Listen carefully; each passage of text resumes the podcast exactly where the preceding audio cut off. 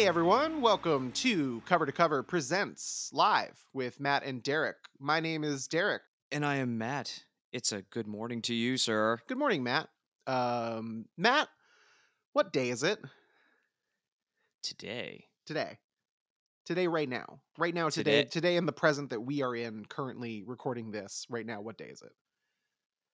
Well, uh, it's 420. It's 420. The answer to that question is it's 420. Do you know what that means, people? It is time to smoke weed.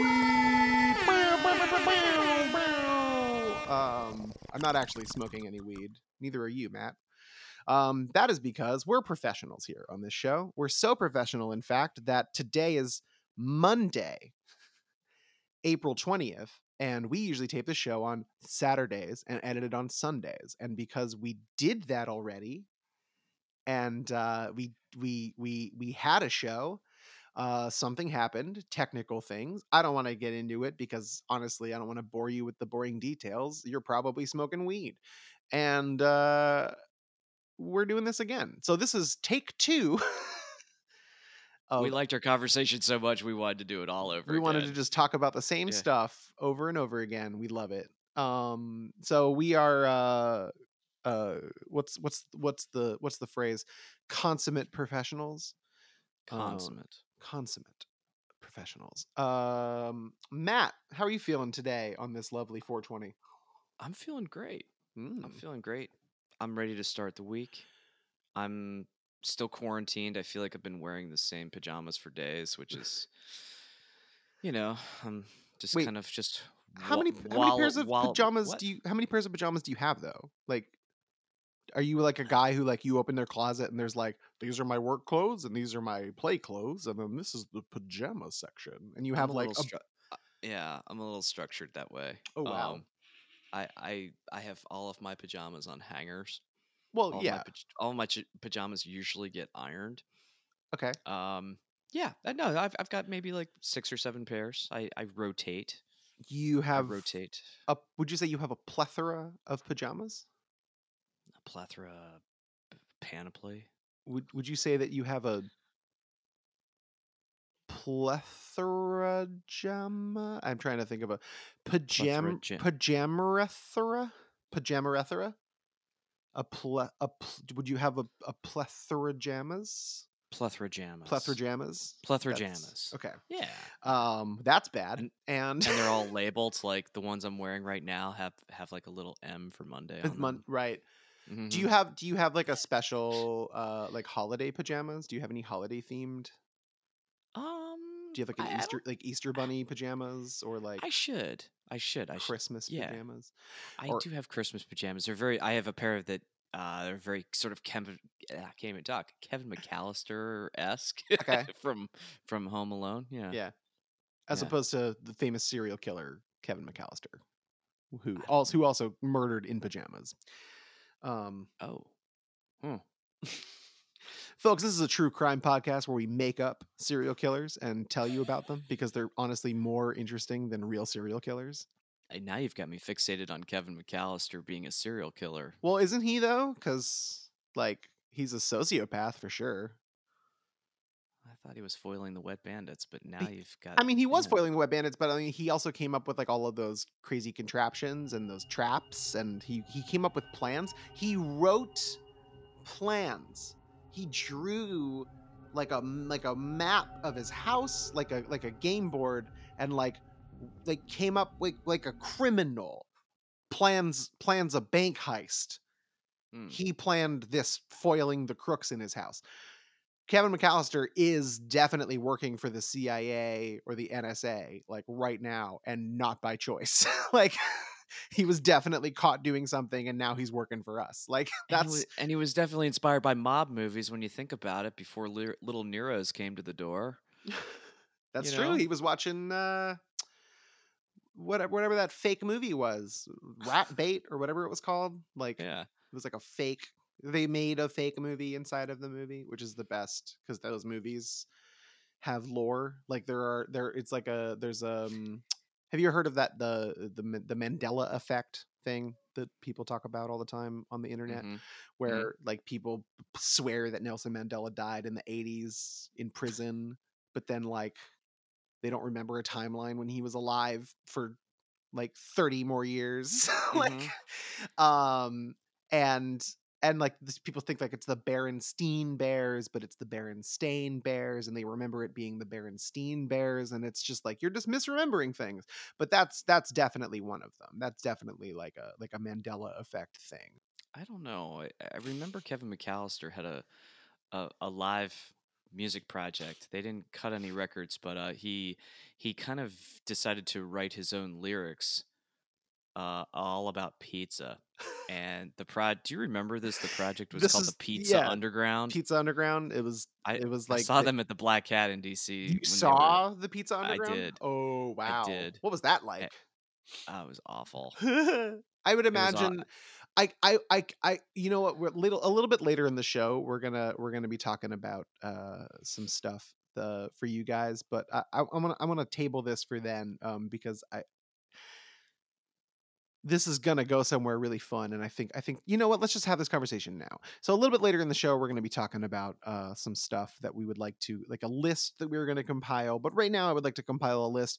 Um, best show lineup, like three or four bands in a row that you can possibly think of with the Pizza Underground, bands like the Pizza Underground, such as um Corey Feldman's band. yeah. um, you know, like Child Star bands. Does anyone know if like Haley Joel Osment has like an electronic side project or something? Like, because he could totally like open this show. I think so. Although Haley Joel Yeah. Osment's just cool in general.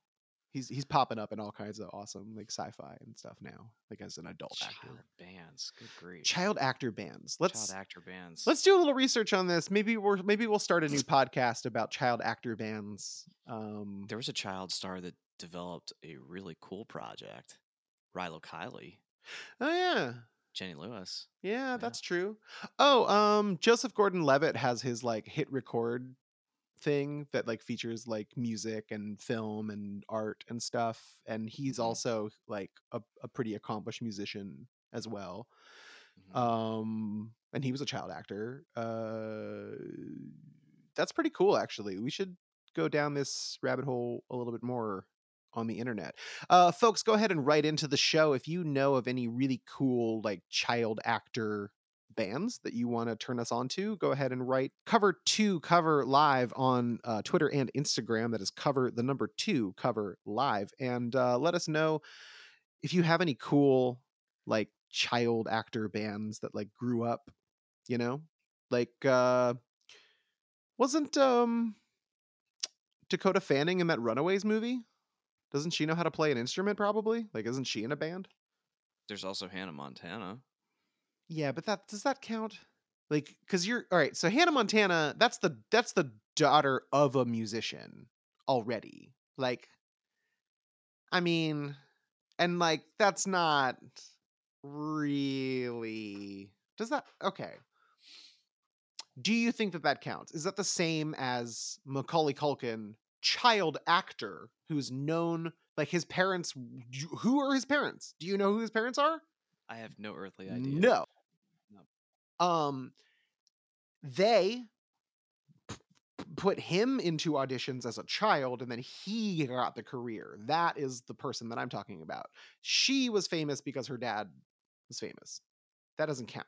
There's a thing going on right now, in case you guys didn't know, uh, where we're all stuck inside. There's a virus. For those of you listening in the future, and and this is over with, and we're all okay. Whew. Um, that was rough, wasn't it, guys? Anyway, there's a virus. We're all stuck inside. So we miss the concept of the festival, the live, the live music experience uh, in particular, which is what this show is all about. Um, and we're gonna we're gonna kind of pick up where we left off last episode, uh, which was sort of around we were talking about like television and radio advancements and that led to a lot of you know bands being introduced to people in their homes uh, in person being able to see bands for the first time without actually having to like pay pay a ticket price or like go to a show. Like you can just be on your couch and you can experience a little taste of what it's like to experience this band live and how impressive and, and important that was. But now we're going to take it to 11 because we are in person live face to face for this episode. Hello matt. It's nice to see your face by the way It's nice to see you, Derek. um do you sort want to of tilted at a diagonal angle just because my uh, phone is not only charging, but it just my tripod likes to behave in a very in a very contrarian way. you can you can hold the Yeah. phone the whole time if you want to if you want to stare into my eyes i don't mind it's fine I'd rather I'd rather not. oh you'd rather not stare into my eyes or you'd rather not hold the phone the whole time I'd rather not stare into your eyes. i i understand matt Mhm. is is uh quite quite the uh quite the hard worker. He loves to hold a good phone. Um so matt let's let's talk a little bit about some festivals. So when would you say like so television was in the 50s and the 60s the golden age of television is the 50s but what would you say is the golden age of live music? Would you say the 60s I would say the 60s bleeding into the early 70s, but I Hmm. think it would be good or behoove us to focus on the mid 60s first. all right let's talk a little bit about that what you that. got Well, we have the Newport Folk Festival in 1965. That was a very pivotal moment in folk and rock history. why was that pivotal It was pivotal because the major folk artist at the time, and you know, de facto protest singer named Bob Dylan, decided to perform an electric set at Newport. That was a big deal because he was not just well respected in folk circles, but oh my gosh, he's turning our festival on its head. We're all going to hell in a handbasket. The world's going to hell in a handbasket because one performer decided to plug in an electric guitar. Wait and we minute. need to cut his cables. you're telling me that Hmm. bob dylan mm-hmm. tried to bring rock music to a folk festival He sure did. And he Wow. did not alert the concert committee. He did not alert his fellow colleagues in the folk world like Pete Seeger, who uh, incidentally tried to cut the cables on his guitar and, you know, probably some some other people who were performing on stage at the time. The Wow. people screamed bloody murder. I can The- you imagine? the brass balls on his brass bed god they must have Mm. been big Mm, I Um, see what you did there. Mm-hmm. Um i i will probably cut that joke. So It's a good it's a good one. thank you. I just thought of it because i'm lay lady lazy. Um i also had a good one this morning. I was tweeting about it was grape puns just puns about grapes. Um anyway. Okay so dylan dylan went electric in 1965 so before 1965 he he had this career of being very acoustic folky like i remember him you know hey mr tambourine man you know like that like yeah. and and then he decided to go electric and everyone just like like did everyone react well to this like like other than the people who thought that he was a satanist like did everyone who appreciated his music before this like did he at least have some like carryover fans or was it all like everyone dumped him and then he just became like new popular and like old Dylan fans were just like, oh dude, you should have heard his old stuff. It was way better. His new stuff is like, I don't even know what he's doing. It's so commercial. Like were those were there those people in I'm sure 1965? I'm sure there were. I'm Music sure there, I'm sure nerds? there were. Yeah, there were plenty of people that that got ticked off, but eventually, it's uh, they probably grew to accept it because he made a lot of really cool records afterwards. He's he was more prolific than ever at this period of time. So Yeah, that's true. Highway 61 came out, and majority of those songs were, yeah, three quarters were probably electric based. when did he make don't know. Jakob Dylan? Because I think that was when he should have stopped. When did he? when did he make him? I just don't like the wallflowers. I'm I'm bad. There's a B side called Wallflower that's named after his newborn son. Oh boy. Yeah.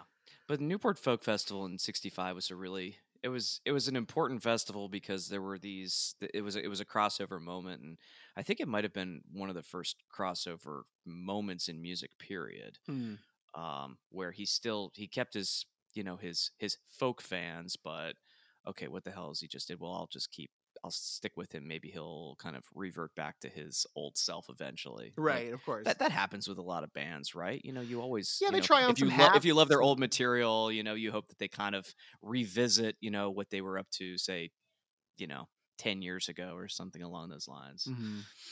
Um, so yeah, that was that was a big festival, and then uh, fast forward a couple of years, where we had the Monterey Pop Festival out in California, and Oh, yeah. You know, speaking of just crossovers and diversity of acts, you had Otis Redding, you had Ravi Shankar that introduced the Beatles to uh, Indian-based sitar-based music. Mhm. Um, so Ravi, you know, put on his own uh, set. You had Janis Joplin at, at Monterey. That was a really important moment for her. You had Jimi Hendrix, you know, throwing some gasoline on his electric guitar, his Fender Stratocaster, and nobody had ever seen that before. Seeing a, you know, an instrument set ablaze, you know, shortly after, uh, he, you know, he, he and his band's set ended. You had, um, I mean, they, there's a, there's it was a yeah, movie, it was a movie. It was filmed by D.A. a- Pennebaker. Which is a really big deal because like I grew up watching this movie and I I remember being very confused at the time because I was like, you know, six or seven when I, when I first saw it. Um, and of course, it was just, you know, super old at that point. Um, but I remember being very confused at the time because I was like watching these bands that I also knew about from Woodstock. But I but I wasn't sure if I was watching footage from Woodstock or if I was watching footage from a different thing. So like, you know, being Yeah. born 40 years after this, like or whatever. Mhm. Well, I guess 20 years after this. Um, but being yeah, yeah. around 40 years after this, 50 years after this now, uh it's the 50th anniversary 2 years ago, 3 years ago. Mhm. Um but uh you know, it, it's it's huge the the the the acts like Jefferson Airplane and you know you mentioned Otis Redding obviously uh one of the one of the biggest uh acts on this lineup Hendrix Yeah. right He sets his guitar on fire, and th- for for him and his career, this was a bigger festival than Woodstock was two years later. yeah Because they had Jimi Hendrix as what the very last artist performing at like on a Monday morning. Trash is all over the ground. He's yeah he's playing a couple songs, and everybody you know knows his rendition of national anthem or Star Star Spangled Banner. Um, yeah of course this was this was this was humongous. This was humongous, and I think the Who- the Who had to follow Jimi Hendrix, and people were like, "Hell no!" I mean, right Who who in the who in the world's going to follow this? Nobody's ever seen this before. I know um that was that I think that was my first time seeing the Mamas and the Papas as well which was really interesting um Huh.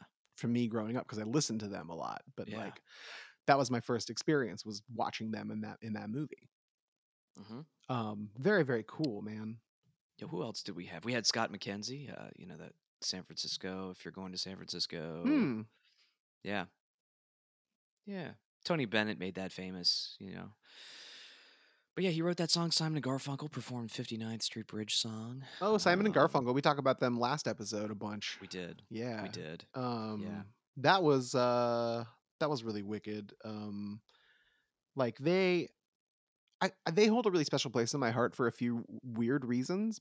I mean, like no one can deny that like they're just classic blends of just like two very complementary voices that are just like ah, perfect together, you know. hmm Um, but I I have this really weird Simon and Garfunkel connection where I grew up playing Duke Nukem on my computer, and I would listen to. Uh, for those of you who don't know, Duke Nukem is like a really dumb first person shooter where you it's like a rail kind of where you like walk through like area and you shoot aliens and and he's very cheesy and has like action movie one liners and stuff and he says things like you know like groovy and like you know kick ass and stuff like that. Like he's very and there's like lots of tits and aliens and it's a cool game.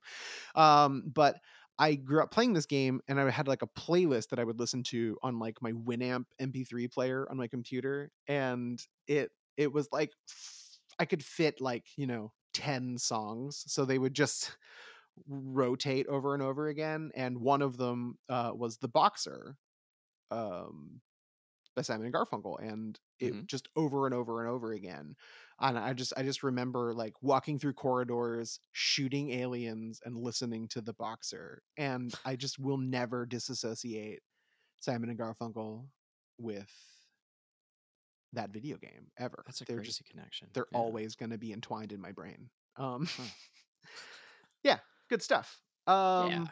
so so that was awesome, but this didn't this sort of like this was sort of like the first like like this brought festivals to the big screen, you know. And yes. and and you know, I mean you had like Beatles movies and stuff like that. So like people could go to the theaters and see the Beatles, but this was just a festival, almost a documentary.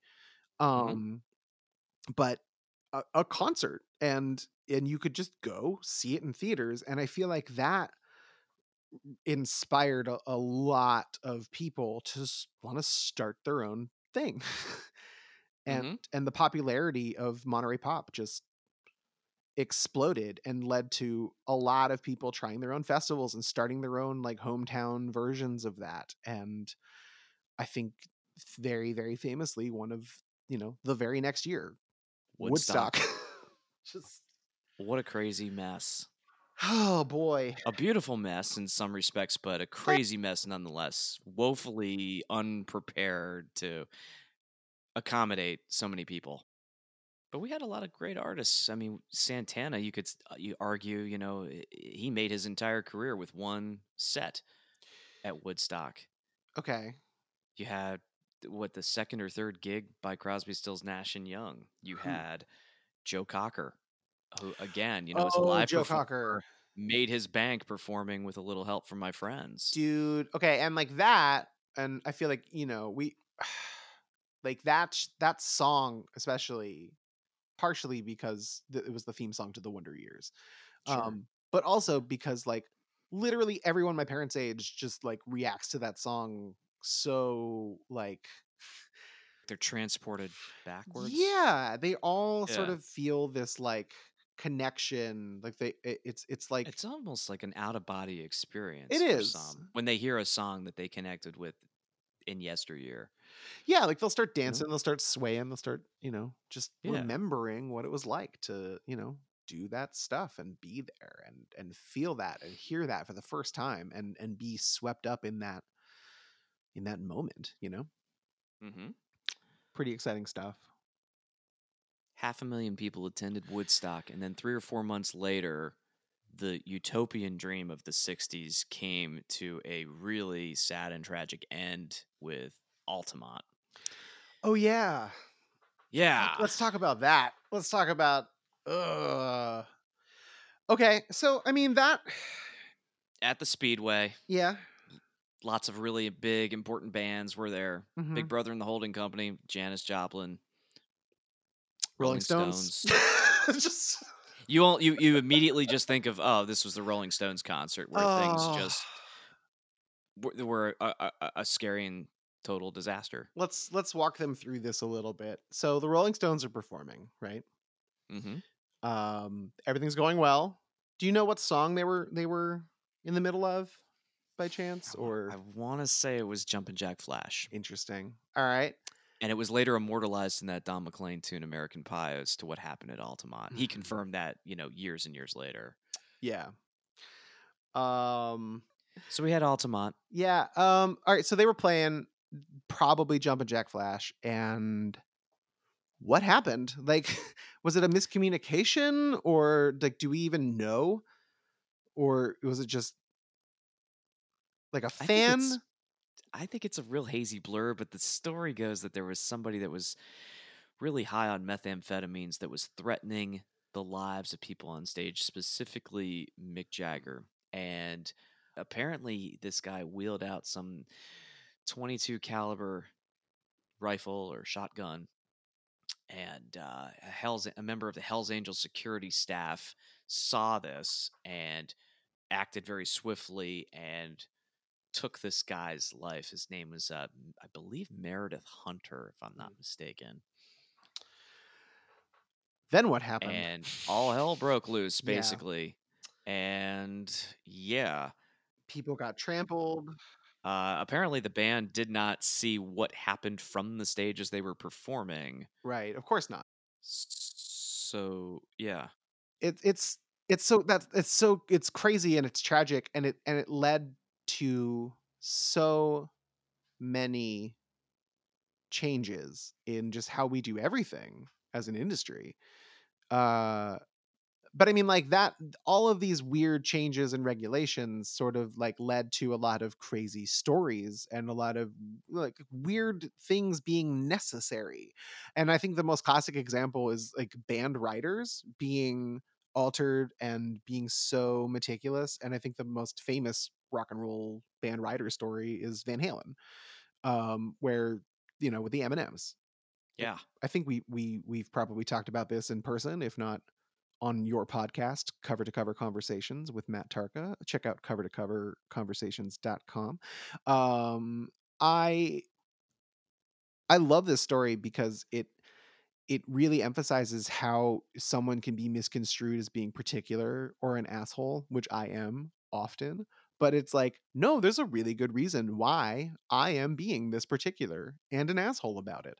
And it's like Van Halen had a, had a deal in their rider. For those of you who don't know, a rider is like an, in a, an addendum to a contract that usually lists like things that the, the venue needs to provide for the artists, typically hospitality and technical stuff. Like, you know, we need bottled water in the green room. We need fresh Yeah. towels. We're going to want to shower. vegetable tray. Yeah, yeah we want some vegetables to eat uh here's our lighting specs here's our our pyro specs here's our drum specs our techs need this we need this this type of voltage for this type of of amp otherwise we're going to blow something we need this type of capacitor otherwise someone's going to die those types of things were usually included in the technical portion of the rider and van halen included in their hospitality portion which was massive they just kind of snuck it right in the middle uh, that they wanted a bowl of M&Ms, but they wanted all of the brown M&Ms picked out.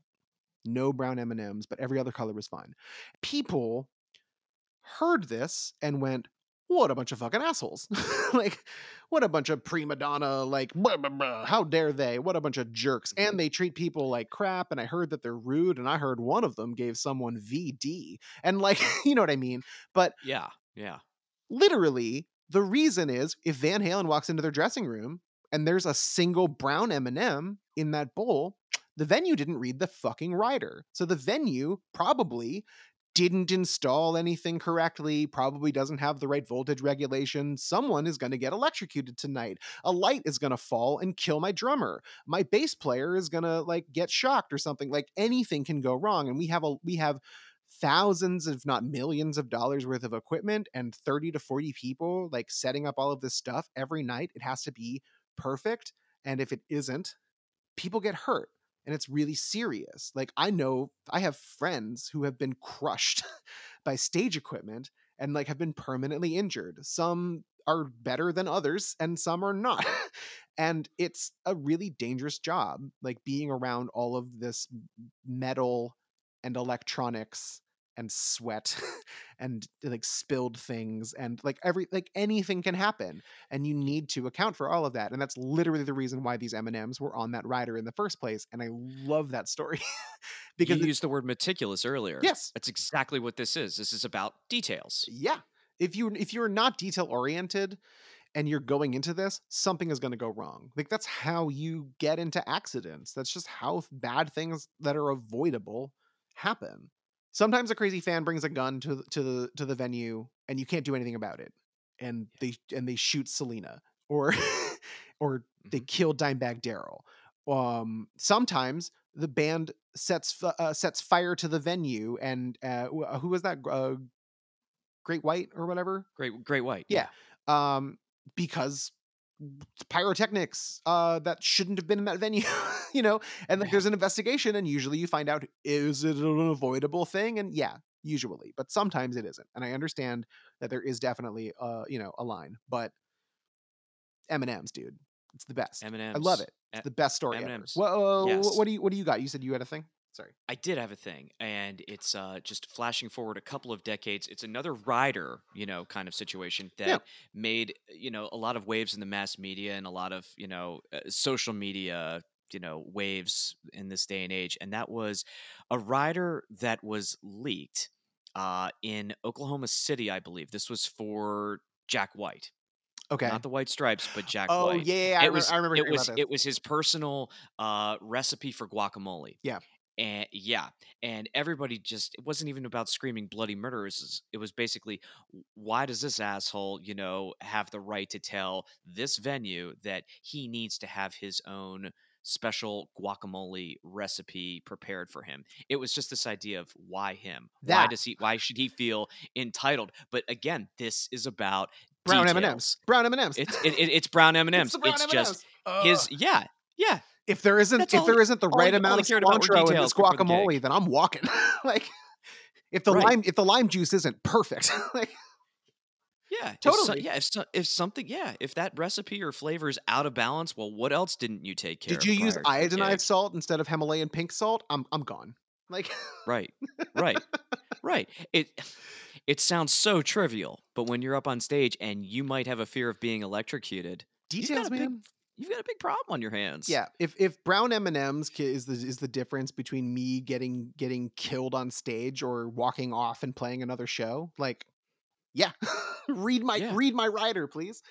Yeah. um, and i don't think he's uh he has played in oklahoma the state of oklahoma since Well, that's crazy. Um, yeah that's really crazy. but he was he was pissed off that that was leaked and who wouldn't be I mean, do we want do we want to try to make Jack White's guacamole? Do we want to do we want to look up the recipe and like try to make this and like Instagram it and like we'll do like a how to make Jack White's guacamole on our Instagram like live? Like do you want me to film myself and then you don't have to do any actual work and then I'll just make guacamole. I just Or- want I just or- want to eat guacamole. I think that's where I'm at right now. or we have a I'm qu- I'm quarantined in my house in Virginia. Derek, Derek, we have a special edition about rider requests. we we could have a bowl of M and M's and film it and, and show people how to pick out the brown ones. and then how to save me all the green ones because green's my favorite color. Yeah, yeah. yeah. Um, There's a story in there somewhere. I bet. So, but this, but all right. So this led to sort of like more modern day festivals. Like now, Mhm. like festivals now are operated way different than festivals then. I mean, like festivals now are still kind of shady, and you know, it's a lot of payola and like you know crap like that. But still, I mean, like there's, I guess there's a big difference between like a Lollapalooza, Warp Tour, a Warp yeah. Tour, uh, you know, Horde. Remember Horde from the '90s? Yeah. Uh then the uh then like, you know, like a like a Coachella or um Mhm. or like a Fyre Lock-in, festival. Maybe not lock in. Yeah, yeah, yeah. Can we talk about Fyre festival for a minute and what a failure that was or FY? FY Nah. Fyre festival. It was a failure with a Y. Um What a con. Yeah, right. Uh I so like I would I would I would say that the festival spirit is still very much alive. There's there's annual festivals all the time in every city, every state, every country, Mhm. uh all over the world. Um probably like half a dozen like county run festivals. I know in my county, uh, which is Fairfax County, Virginia, they have Celebrate Fairfax every summer. And they have big bands every summer. Like I've I've played that festival five or six times in various projects and I've opened for uh I, I don't want to say like on the same stage as opened, but like been on a stage on the same bill as, you know, uh maybe not the same stage as l- bands like Joan Jett or uh Sugar Ray but you know radio stations do it too there's shamrock fest every year and um all right so i think we, we're kind of caught up now we talked a lot about we're a little more modern festivaled do you want to talk about any modern festivals before we move on to our personal segment Uh, any modern festivals? Let's see. There was a big one that's still going on about 25 years after the origin, and that is Lollapalooza, which became kind of a traveling circus that was uh, orchestrated by Perry Farrell of Jane's Addiction that brought in a lot of the alternative rock bands of the day. Now it's a little bit more Chicago centric. It's focused in Grant Park, but that was a really important festival for the majority of the 90s. So that that And traveled, yeah. right? That was a traveling festival. That was a traveling festival, and the Warp Tour kind of took on the tradition of Lollapalooza, brought in, you know, slightly different band stylistically, but Yeah. the spirit was relatively the same. Well, I, I think the main difference between Warp Tour and Lollapalooza is uh, Warp Tour was never on The Simpsons. Fair. That's a that is a very fair point. Got Yeah. him. Lollapalooza Mm. landmark festival because it was on The Simpsons. That's how you know. If it was on The Simpsons, then it's important. That's how you know when you've arrived. Yeah, when you're on The Simpsons. hmm Uh, when I'm on The Simpsons, uh, that's how you know that that show needs to be canceled. or it was my or it was it was my make a wish and I'm dying. In which case, you know. Oh, for Pete's sake. Um, you you want to talk about some personal stuff? You want to get personal? All right, Let's folks. We have a Yeah. we have a little segment on this show we like to call "Let's Get Personal." Um, and I kind of played a little prank on you last week and um and told you that there was theme music, but there wasn't. But this week. There is theme music. Are you ready, Matt, for our Let's Get Personal theme music? Ready. All right, here we go. hold on, hold on. Eh, eh, let's mm, let's get personal. Let's get personal. Get personal. Let's get personal. Get personal. That's it. I dig it. Yeah. It's a keeper. Uh, no, it's not. But I'm not gonna delete it. uh, Matt, let's get personal. Um, you're you're a musician. Have you have you ever performed as a musician? Why, yes, Derek. I have performed as a musician. Are we talking about festivals? Or are we talking about? well, hold on. I'm, I'm, I'm, I'm- hold on. Hold on. Don't get ahead of me now, Sonny. Now, Alrighty. Okay. don't get alright. ahead of me now, Sonny. I'm here. Uh, excuse me, sir. Have you ever performed? I see you have a guitar, but have you ever performed musically? You missed your calling. What is like b- pretending to be an old man? No, there are openings right now on The Simpsons. I don't want to cancel The Simpsons. Not cancel. no, but have you ever have you ever uh, have you ever played at a festival? And if so, uh, what was the first festival you ever played The, at? f- the first festival. Ooh. Very first. I would say my first proper music festival was, I'd say it was probably 2012.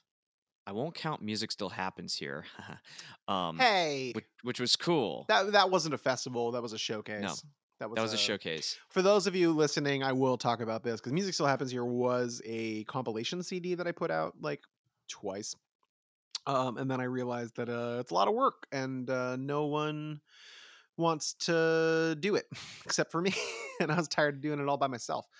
Um, Okay, my first proper festival, music festival, was I would think it was 2012 or 13. At it was in this little uh, sort of like cool artsy neighborhood out well in Alexandria. The uh, neighborhood's called Del Rey, and uh, it was a Del Rey music festival. And there were two stages. I was playing solo acoustic on the smaller stage. It was uh, kind of a small tractor trailer bed uh, in the middle of May.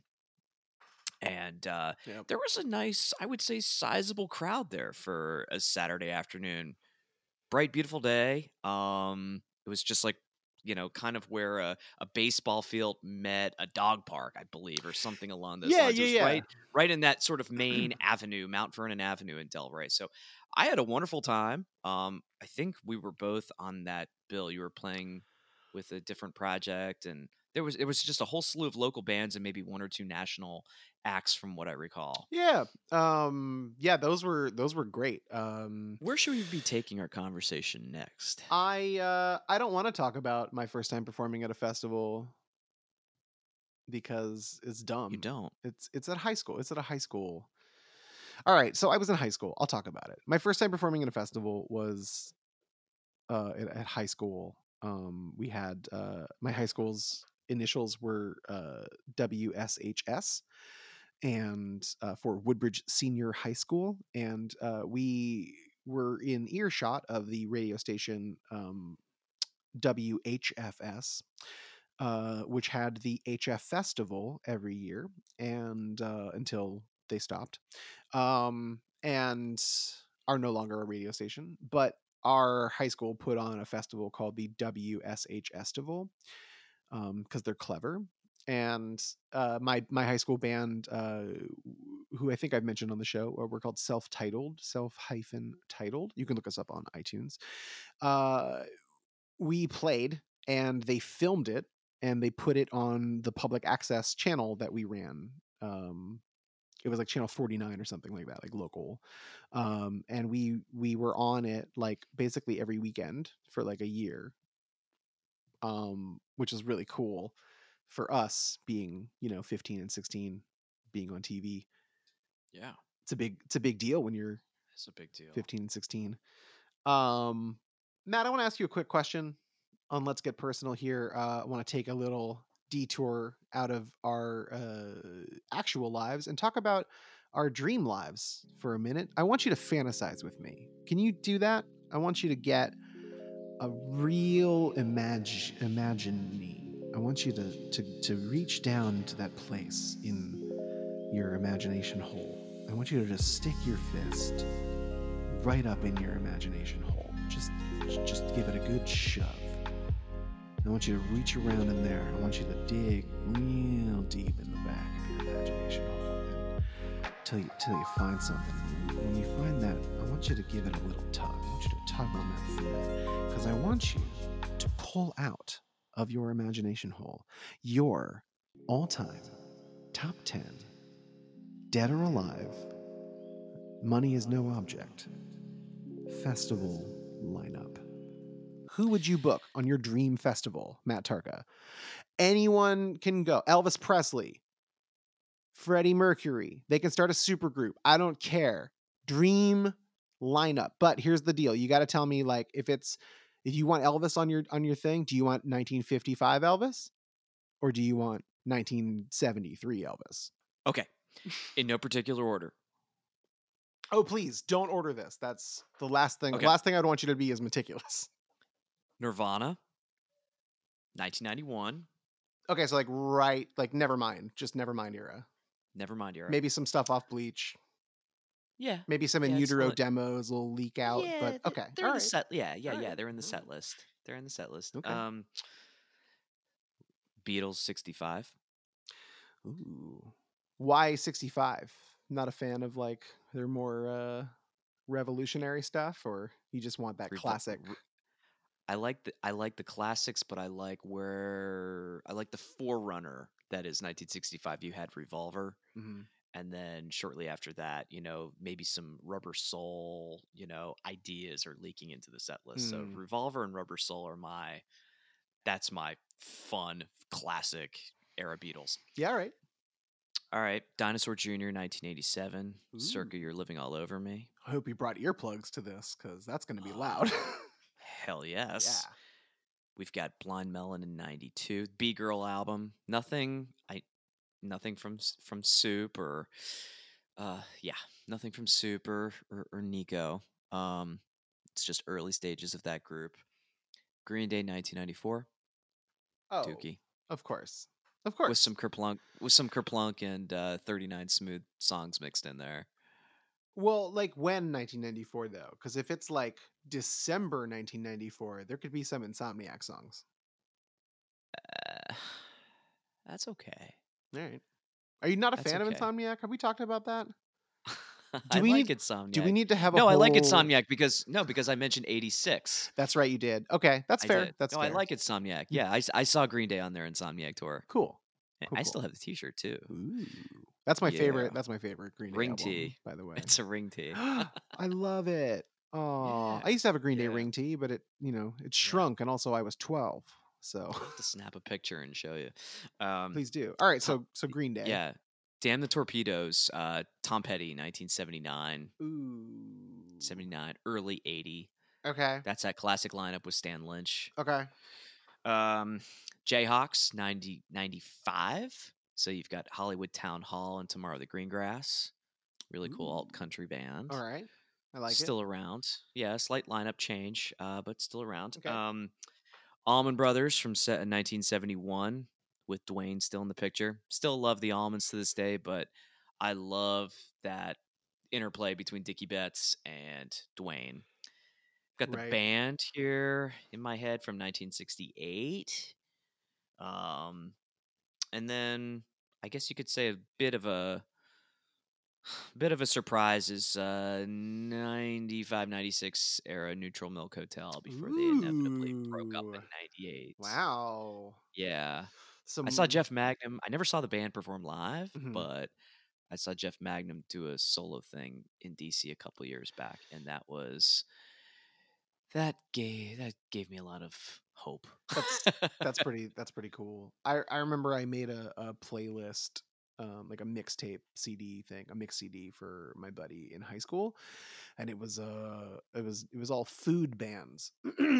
so it was all either like songs about food or bands with food names, and they were like intercut. So it would be like a Weird Al parody, and then it would be like a Neutral Milk Hotel song, Uh-huh. and then it would be like a like another Weird Al parody because it's all songs about food, and then it would be um like an Apples in Stereo song, and then ah yeah yeah um, you know like that kind of stuff. Um, because I was clever. Uh, so that's, what i that's was that's exactly what i was thinking of too Yeah, and Stereo. they're, yeah. I mean they I feel like those two bands together would be like a pretty good like dream team of a of a lineup. yeah That would be a weird show. That would that would that would be almost like the time that I saw Sleater-Kinney open up for Belle and Sebastian.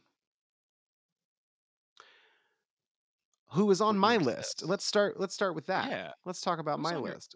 let's get personal derek Uh not Sleater-Kinney. I've seen them. I saw them open for Belle and Sebastian, who would be on my list. Uh so let's start with Belle and Sebastian, uh, but I would say like 2003 era Belle and Sebastian. So like Dear Catastrophe Waitress has come out. Um Mhm. uh super big band. I think there's like they're like a 9 or an 11 piece at this point like and so good live. And this is literally I think I saw them in 04 or 05. So I've I've seen this lineup. It's great. I want to experience that. But they wouldn't open. I would just say they would be on the bill somewhere. Um I would also again definitely on the bill somewhere uh probably uh Cake. Um but like 1998 era Cake um so you get all that like good like fashion nugget stuff and then like some like prolonging the magic and like you know a little bit of that uh kind of leaks out. It's good. Uh i love cake and i still have never seen them like in the in the in the in the i can i can touch them in the in the that what's that called? Real life. What's real life Uh, it's that thing that's outside that we're not allowed to experience. Um, because we might get sick but you know who's sick? Uh, and not in the bad way, but in the awesome way. Uh, my next band. uh, I would probably add They Might Be Giants to that list. Um, also, I've never seen them uh as a band. So like 1998, They Might Be Giants, probably.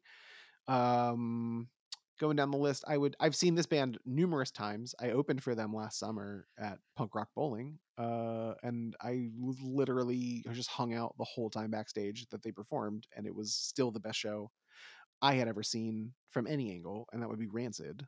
Um, hell yeah every time I see them, just it's a killer performance. They just totally own the room. and there are very few bands that can do that. Part of it has to do with the fact that everyone there loves them, but another part of it has to do with like maybe they don't.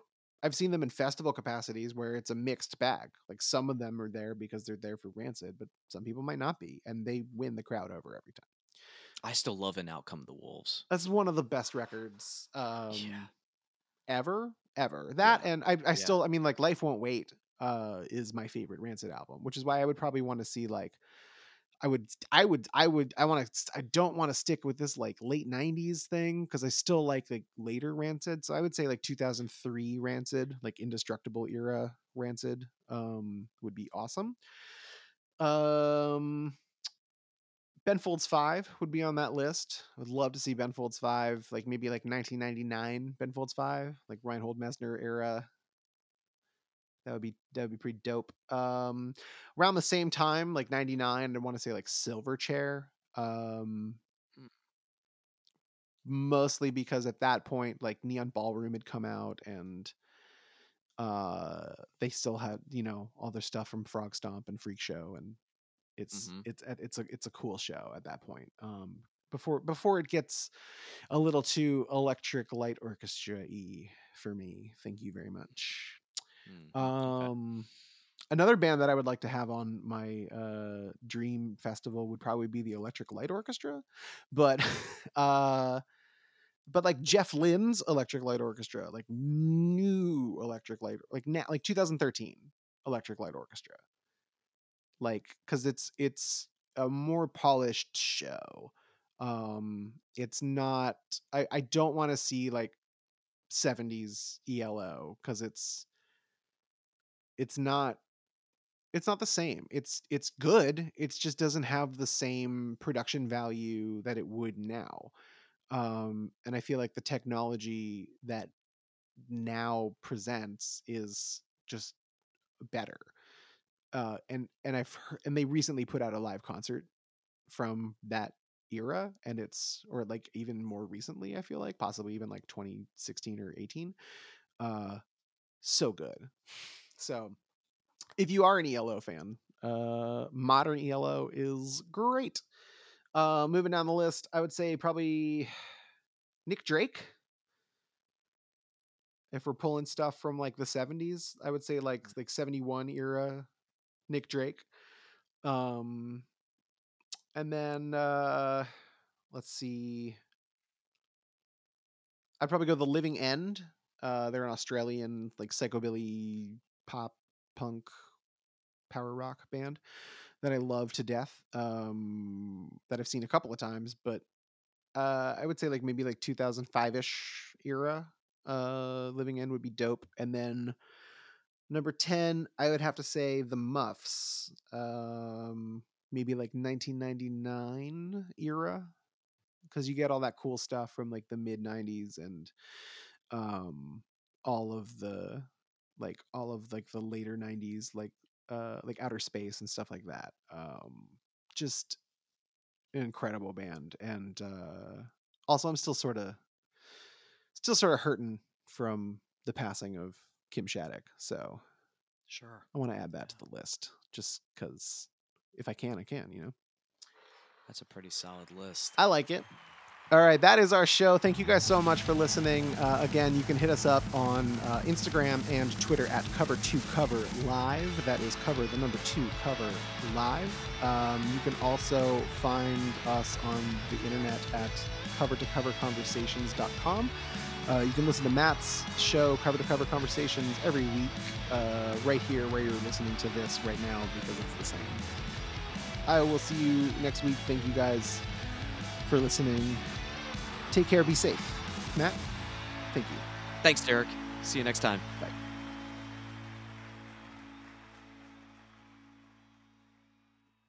Woodstock, New York, August of '69. Oh, boy. Half a million, half a million strong. And growing. oh.